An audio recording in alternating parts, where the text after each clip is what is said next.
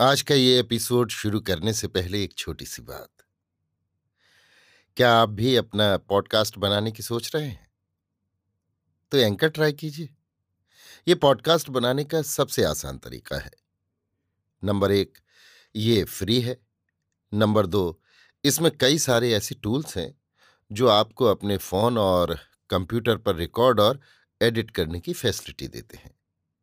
Number तीन आप अपने पॉडकास्ट को डिस्ट्रीब्यूट भी कर सकते हैं, जिससे इसे स्पॉटिफाई और दूसरे प्लेटफॉर्म पर सुना जा सके। तो डाउनलोड कीजिए फ्री एंकर ऐप या विज़िट कीजिए एंकर डॉट एफ़ पर अपना पॉडकास्ट स्टार्ट करने के लिए। ये तो थी एक छोटी सी जानकारी, और अब शुरू करते हैं एपिसोड का सिलसिला। तो आज के एपिसोड में लीजिए सुनिए मुंशी प्रेमचंद के लिखे उपन्यास, वरदान का भाग पच्चीस, विदाई। मेरी, यानी समीर गोस्वामी की आवाज़ में। दूसरे दिन बालाजी स्नान ध्यान से निवृत्त होकर राजा धर्म सिंह की प्रतीक्षा करने लगे। आज राजघाट पर एक विशाल गौशाला का शिलारोपण होने वाला था। नगर की हाट बाट और बीथियाँ मुस्कुराती हुई जान पड़ती थीं। सड़क के दोनों पार्श्व में झंडे और झंडियाँ लहरा रही थीं। गृह द्वार फूलों की माला पहने स्वागत के लिए तैयार थे, क्योंकि आज उस स्वदेश प्रेमी का शुभागमन है, जिसने अपना सर्वस्व देश के हित बलिदान कर दिया है। हर्ष की देवी अपनी सखी सहेलियों के संग टहल रही थी। वायु झूमती थी, दुख और विषाद का कहीं नाम न था। ठौर ठौर पर बधाइयाँ बज रही थी। पुरुष सुहावने वस्त्र पहने इठलाते थे। स्त्रियाँ सोलहों श्रृंगार किए मंगल गीत गाती थीं। बालक मंडली केसरिया साफा धारण किए कलोलें करती थी। हर पुरुष स्त्री के मुख से प्रसन्नता झलक रही थी, क्योंकि आज एक सच्चे जाति हितैषी का शुभागमन है, जिसने अपना सर्वस्व जाति के हित भेंट कर दिया है। बालाजी जब अपने सुहृदों के संग राजघाट की ओर चले तो सूर्य भगवान ने पूर्व दिशा से निकलकर उनका स्वागत किया। उनका तेजस्वी मुखमंडल ज्यों ही लोगों ने देखा सहस्त्रों मुखों से भारत की जय का घोर शब्द सुनाई दिया और वायुमंडल को चीरता हुआ आकाश शिखर तक जा पहुँचा। घंटा और शंखों की ध्वनि निनादित हुई और उत्सव का सरस राग वायु में गूंजने लगा। जिस प्रकार दीपक को देखते ही पतंगे उसे घेर लेते हैं, उसी प्रकार बालाजी को देखकर लोग बड़ी शीघ्रता से उनके चतुर्दिक एकत्र हो गए। भारत सभा के सवा सौ सभ्यों ने अभिवादन किया। उनकी सुंदर वर्दियाँ और मन चले घोड़े नेत्रों में खुबे जाते थे। इस सभा का एक एक सभ्य जाति का सच्चा हितैषी था और उसके उमंग भरे शब्द लोगों के चित्त को उत्साह से पूर्ण कर देते थे। सड़क के दोनों ओर दर्शकों की श्रेणी लगी थी। बधाइयाँ बज रही थी। पुष्प और मेघों की वृष्टि हो रही थी। ठौर ठौर नगर की ललनाएँ, श्रृंगार किए स्वर्ण के थाल में कर्पूर, फूल और चंदन लिए आरती करती जाती थीं। दुकानें नवागत बधू की भांति सुसज्जित थीं। सारा नगर अपनी सजावट से वाटिका को लज्जित करता था और जिस प्रकार श्रावण मास में काली घटाएँ उठती हैं और रह रहकर घन की गरज हृदय को कपा देती है, उसी प्रकार जनता की उमंगवर्धक ध्वनि भारत की जय हृदय में उत्साह और उत्तेजना उत्पन्न करती थी। जब बालाजी चौक में पहुँचे तो उन्होंने एक अद्भुत दृश्य देखा। बालक वृंद ऊदे रंग के लेसदार कोट पहने केसरिया पगड़ी बांधे, हाथों में सुंदर छड़ियाँ लिए मार्ग पर खड़े थे। बालाजी को देखते ही वे दस दस की श्रेणियों में हो गए और अपने डंडे बजाकर ये ओजस्वी गीत गाने लगे। बालाजी, तेरा आना मुबारक हो बे धनी धनी भाग्य हैं इस नगरी के धनी धनी भाग्य हमारे। धनी धनी इस नगरी के वासी, जहाँ तब चरण पधारे।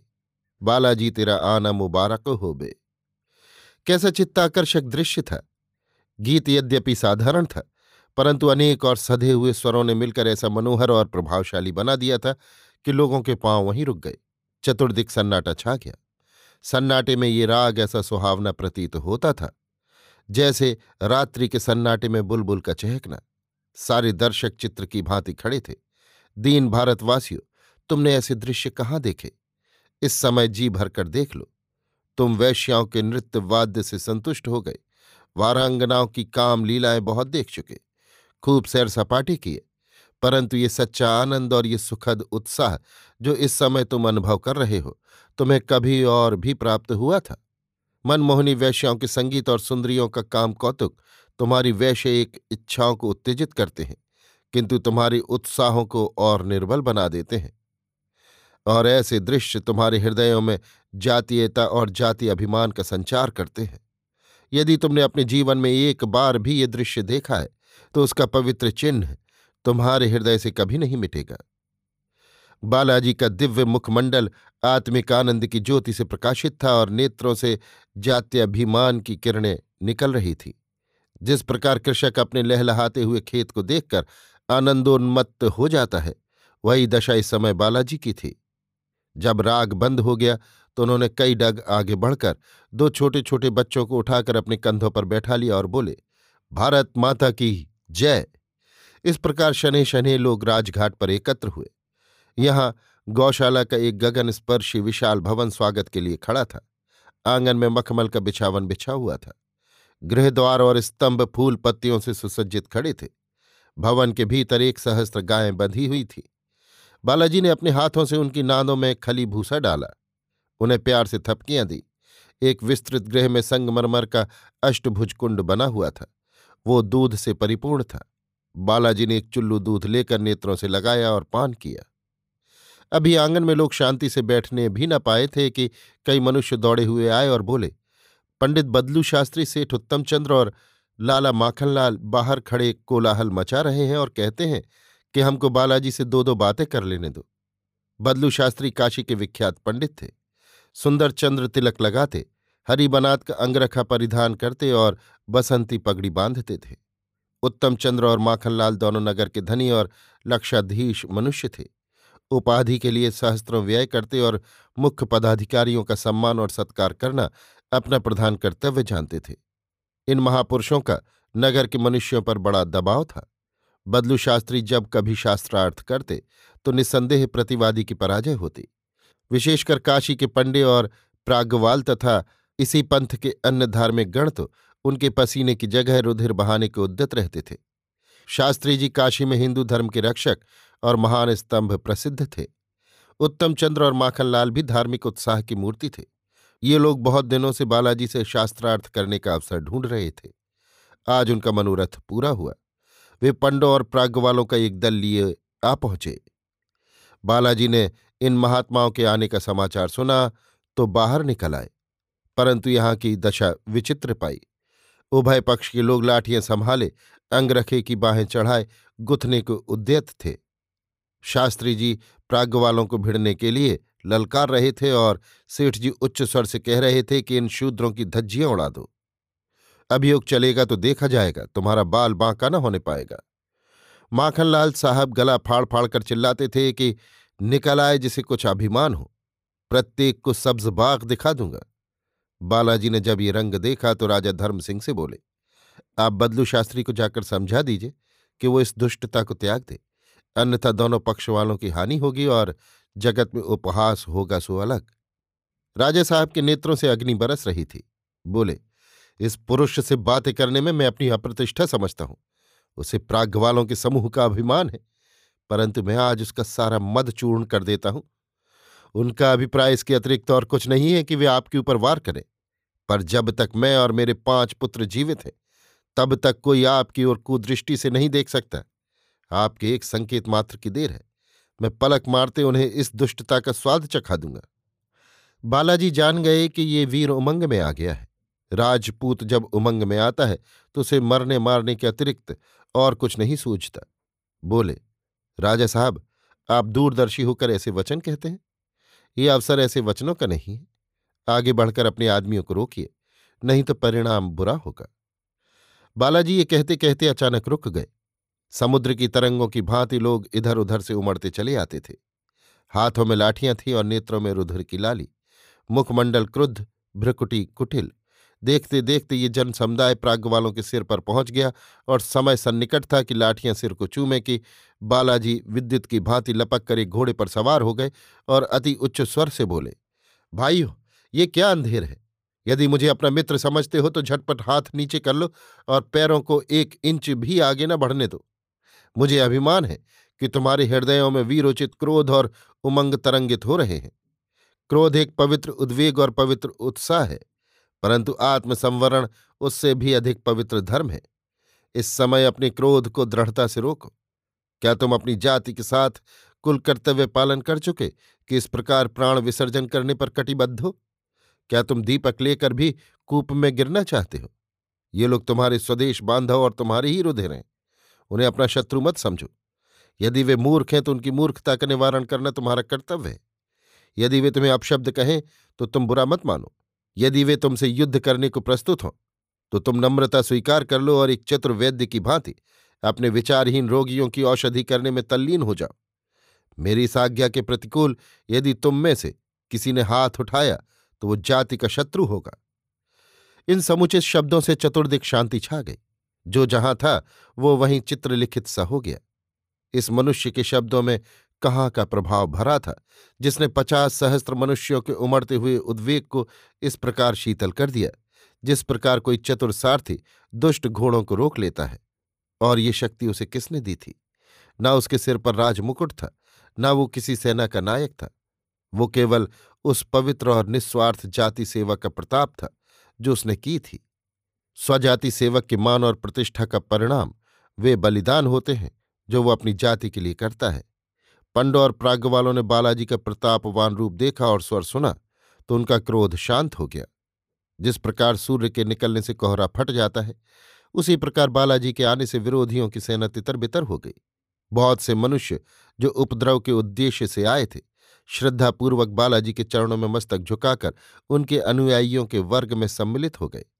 बदलू शास्त्री ने बहुत चाहा कि वो पंडों के पक्षपात और मूर्खता को उत्तेजित करें, किंतु सफलता न हुई। उस समय बालाजी ने एक परम प्रभावशाली वक्तृता दी, जिसका एक एक शब्द आज तक सुनने वालों के हृदय पर अंकित है और जो भारतवासियों के लिए सदा दीपक का काम करेगी। बालाजी की वक्तृताएँ प्रायः सार गर्भित हैं, परंतु वो प्रतिभा, वो ओज जिनसे ये वक्तृता अलंकृत है, उनके किसी व्याख्यान में दीख नहीं पड़ते। उन्होंने अपने वाक्यों के जादू से थोड़ी ही देर में पंडों को अहिरों और पासियों से गले मिला दिया। उस वक्तृता के अंतिम शब्द थे। यदि आप दृढ़ता से कार्य करते जाएँगे तो अवश्य एक दिन आपको अभीष्ट सिद्धि का स्वर्ण स्तंभ दिखाई देगा। परंतु धैर्य को कभी हाथ से न जाने देना। दृढ़ता बड़ी प्रबल शक्ति है। दृढ़ता पुरुष के सब गुणों का राजा है। दृढ़ता वीरता का एक प्रधान अंग है। इसे कदापि हाथ से न जाने देना। तुम्हारी परीक्षाएँ होंगी। तुम्हें लगातार निराशाओं का सामना करना पड़ेगा। वे तुम्हारी प्रतिबंधक होंगी। ऐसी दशा में दृढ़ता के अतिरिक्त कोई विश्वास पात्र पथ प्रदर्शक नहीं मिलेगा। दृढ़ता यदि सफल ना भी हो सके तो संसार में अपना नाम छोड़ जाती है। बालाजी ने घर पहुंचकर समाचार पत्र खोला। मुख पीला हो गया और सकरुण हृदय से एक ठंडी सांस निकल आई। धर्म सिंह ने घबराकर पूछा, कुशल तो है? बालाजी, सदिया में नदी का बाँध फट गया। दस सहस्त्र मनुष्य ग्रहहीन हो गए। धर्म सिंह। ओहो, बालाजी, सहस्त्रों मनुष्य प्रवाह की भेंट हो गए सारा नगर नष्ट हो गया। घरों की छतों पर नावें चल रही हैं। भारत सभा के लोग पहुँच गए हैं और यथाशक्ति लोगों की रक्षा कर रहे हैं। किंतु उनकी संख्या बहुत कम है। धर्म सिंह, सजल नयन होकर, हे ईश्वर, तू ही इन अनाथों का नाथ है। बालाजी, गोपाल गौशाला बह गई एक सहस्त्र गायें जल प्रवाह की भेंट हो गई। तीन घंटे तक निरंतर मूसलाधार पानी बरसता रहा। सोलह इंच पानी गिरा। नगर के उत्तरीय विभाग में सारा नगर एकत्र है। न रहने को ग्रह है, न खाने को अन्न। शव की राशियाँ लगी हुई हैं। बहुत से लोग भूखे मर रहे हैं। लोगों के विलाप और करुण क्रंदन से कलेजा मुँह को आता है। सब उत्पाद पीड़ित मनुष्य बालाजी को बुलाने की रट लगा रहे हैं। उनका विचार है कि मेरे पहुँचने से उनके दुख दूर हो जाएँगे। कुछ काल तक बालाजी ध्यान में मग्न रहे। तत्पश्चात बोले, मेरा जाना आवश्यक है। मैं तुरंत जाऊँगा। आप सदिया की भारत सभा को तार दे दीजिए कि वो इस कार्य में मेरी सहायता करने को उद्यत रहे। राजा साहब ने सविनय निवेदन किया, आज्ञा हो तो मैं भी चलूँ। बालाजी, मैं पहुंचकर आपको सूचना दूँगा। मेरे विचार में आपके जाने की कोई आवश्यकता न होगी। धर्म सिंह, उत्तम होता कि आप प्रातःकाल ही जाते? बालाजी, जी नहीं, मुझे यहाँ एक क्षण भी ठहरना कठिन जान पड़ता है। अभी मुझे वहाँ तक पहुँचने में कई दिन लगेंगे। पल भर में नगर में ये समाचार फैल गए कि सदिया में बाढ़ आ गई और बालाजी इस समय वहाँ जा रहे हैं। ये सुनते ही सहस्त्रों मनुष्य बालाजी को पहुँचाने के लिए निकल पड़े। नौ बजते बजते द्वार पर पच्चीस सहस्त्र मनुष्यों का समुदाय एकत्र हो गया। सदिया की दुर्घटना प्रत्येक मनुष्य के मुख पर थी। लोग उन आपत्ति पीड़ित मनुष्यों की दशा पर सहानुभूति और चिंता प्रकाशित कर रहे थे। सैकड़ों मनुष्य बालाजी के संग जाने को कटिबद्ध हुए। सदिया वालों की सहायता के लिए एक फंड खोलने का परामर्श होने लगा। उधर धर्म सिंह के अंतपुर में नगर की मुख्य प्रतिष्ठित स्त्रियों ने आज सुवामा को धन्यवाद देने के लिए एक सभा एकत्र की थी। उस उच्च प्रासाद का एक एक कोना स्त्रियों से भरा हुआ था। प्रथम व्रजरानी ने कई स्त्रियों के साथ एक मंगलमय सुहावना गीत गाया। उसके पीछे सब स्त्रियाँ मंडल बांधकर गाते बजाते आरती का थाल लिए सुवामा के गृह पर आई। सेवती और चंद्रा अतिथि सत्कार करने के लिए पहले ही से प्रस्तुत थीं। सुबामा प्रत्येक महिला से गले मिली और उन्हें आशीर्वाद दिया कि तुम्हारे अंक में भी ऐसे ही सपूत बच्चे खेलें।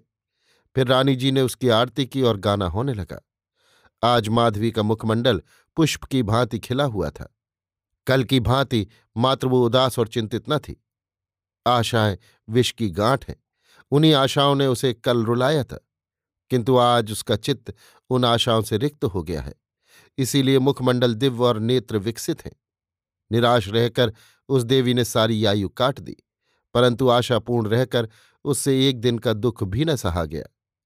सुहावने रागों के अलाप से भवन गूंज रहा था कि अचानक सदिया का समाचार यहाँ भी पहुँचा और राजा धर्म सिंह ये कहते हुए सुनाई दिए, आप लोग बालाजी को विदा करने के लिए तैयार हो जाएँ। वे अभी सदिया जाते हैं। ये सुनते ही अर्धरात्रि का सन्नाटा छा गया। सुवामा घबराकर उठी और द्वार की ओर लपकी। मानो वो बालाजी को रोक लेगी। उसके संग सब की सब स्त्रियाँ उठ खड़ी हुईं और उसके पीछे पीछे चली। व्रजरानी ने कहा, चची क्या उन्हें बरबस विदा करोगी? अभी तो वे अपने कमरे में हैं। मैं उन्हें न जाने दूँगी। विदा करना कैसा?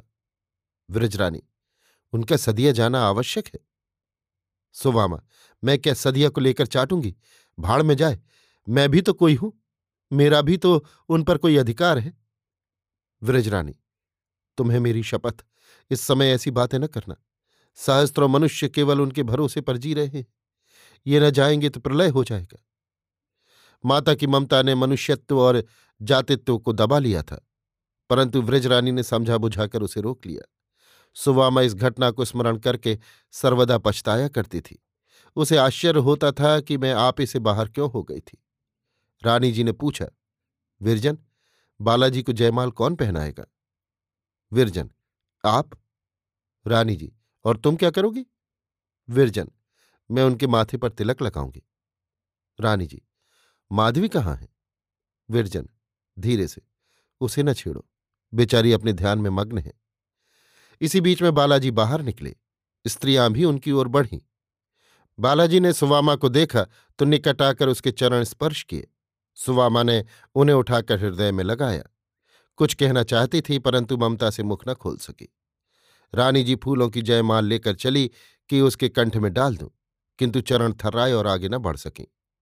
व्रजरानी चंदन का थाल लेकर चली, परंतु नेत्र श्रावण घन की भांति बरसने लगे। तब माधवी चली।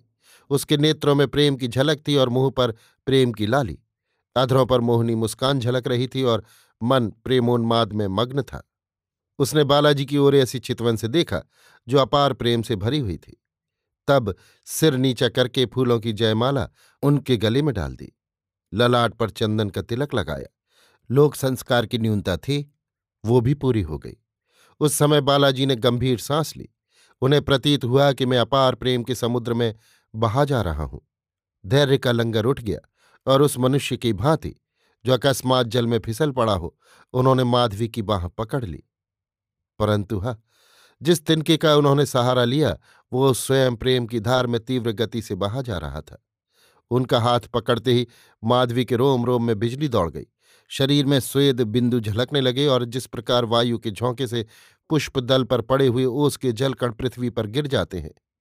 उसी प्रकार माधवी के नेत्रों से अश्रु के बिंदु बालाजी के हाथ पर टपक पड़े। प्रेम के मोती थे, जो उन मतवाली आँखों ने बालाजी को भेंट किए। आज से ये आँखें फिर न रोएँगी। आकाश पर तारे छिटके हुए थे और उनकी आड़ में बैठी हुई स्त्रियाँ ये दृश्य देख रही थीं। आज प्रातःकाल बालाजी के स्वागत में ये गीत गाया गया था। बालाजी, तेरा आना मुबारक होवे और इस समय स्त्रियाँ अपने मन भावन स्वरों से गा रही हैं।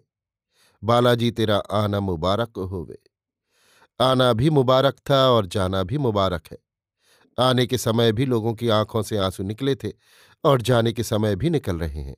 कल वे नवागत के अतिथि के स्वागत के लिए आए थे। आज उसकी विदाई कर रहे हैं।